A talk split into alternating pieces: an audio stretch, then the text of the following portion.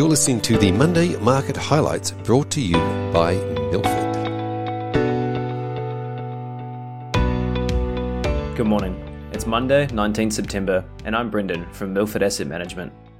Inflation was once again the dominant factor driving markets last week, with US CPI printing at 8.3% year on year for August, versus market expectations of 8.1%.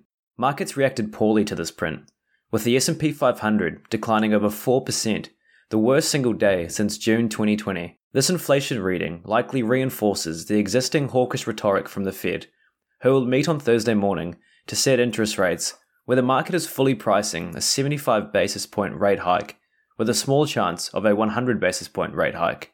Continuing with the inflation theme, headline UK CPI came in at 9.9% year over year in August, a touch under market consensus at 10%. The main factor behind the fall in the annual rate was a 6.8% drop in fuel prices in August, reducing the headline level by one third of a percentage point.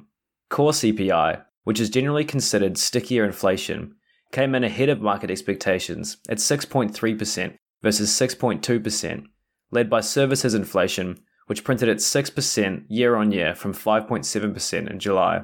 This pickup in services is likely attributable to a tight labour market and higher energy input costs. Given UK inflation is currently five times the Bank of England target of 2%, we expect further hiking at this week's delayed meeting. The government's decision to freeze household energy bills potentially weakens the case for a 75 basis point hike, but a 50 basis point hike is widely expected by the market. Elsewhere, we had Australian employment numbers for August. The size of the labour force increased by 47.5 thousand, while the gain in employment was 33.5 thousand, resulting in both an increase in participation to 66.6%, but also an increase in the number of unemployed people.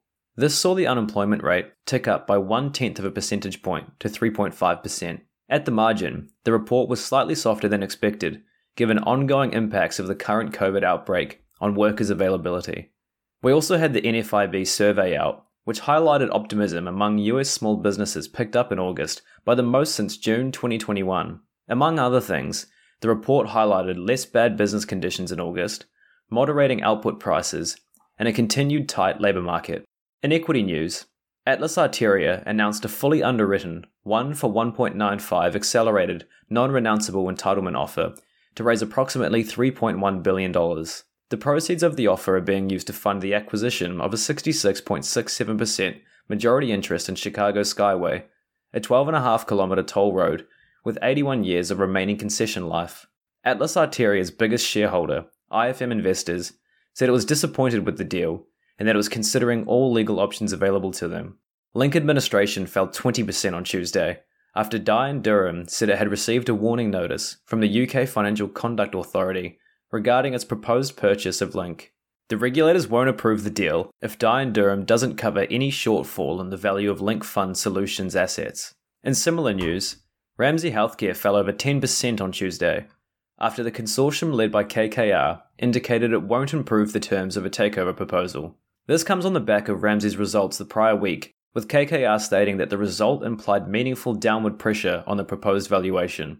In the week ahead, the major focus will be on central banks, with the key event being the FOMC on Thursday morning Sydney time. The market is fully priced for a 75 basis point hike, but after the CPI beat last week, some in the market are calling for a 100 basis point rate hike. We also have the Bank of England this week, where, as alluded to, the market is pricing a 50 basis point hike.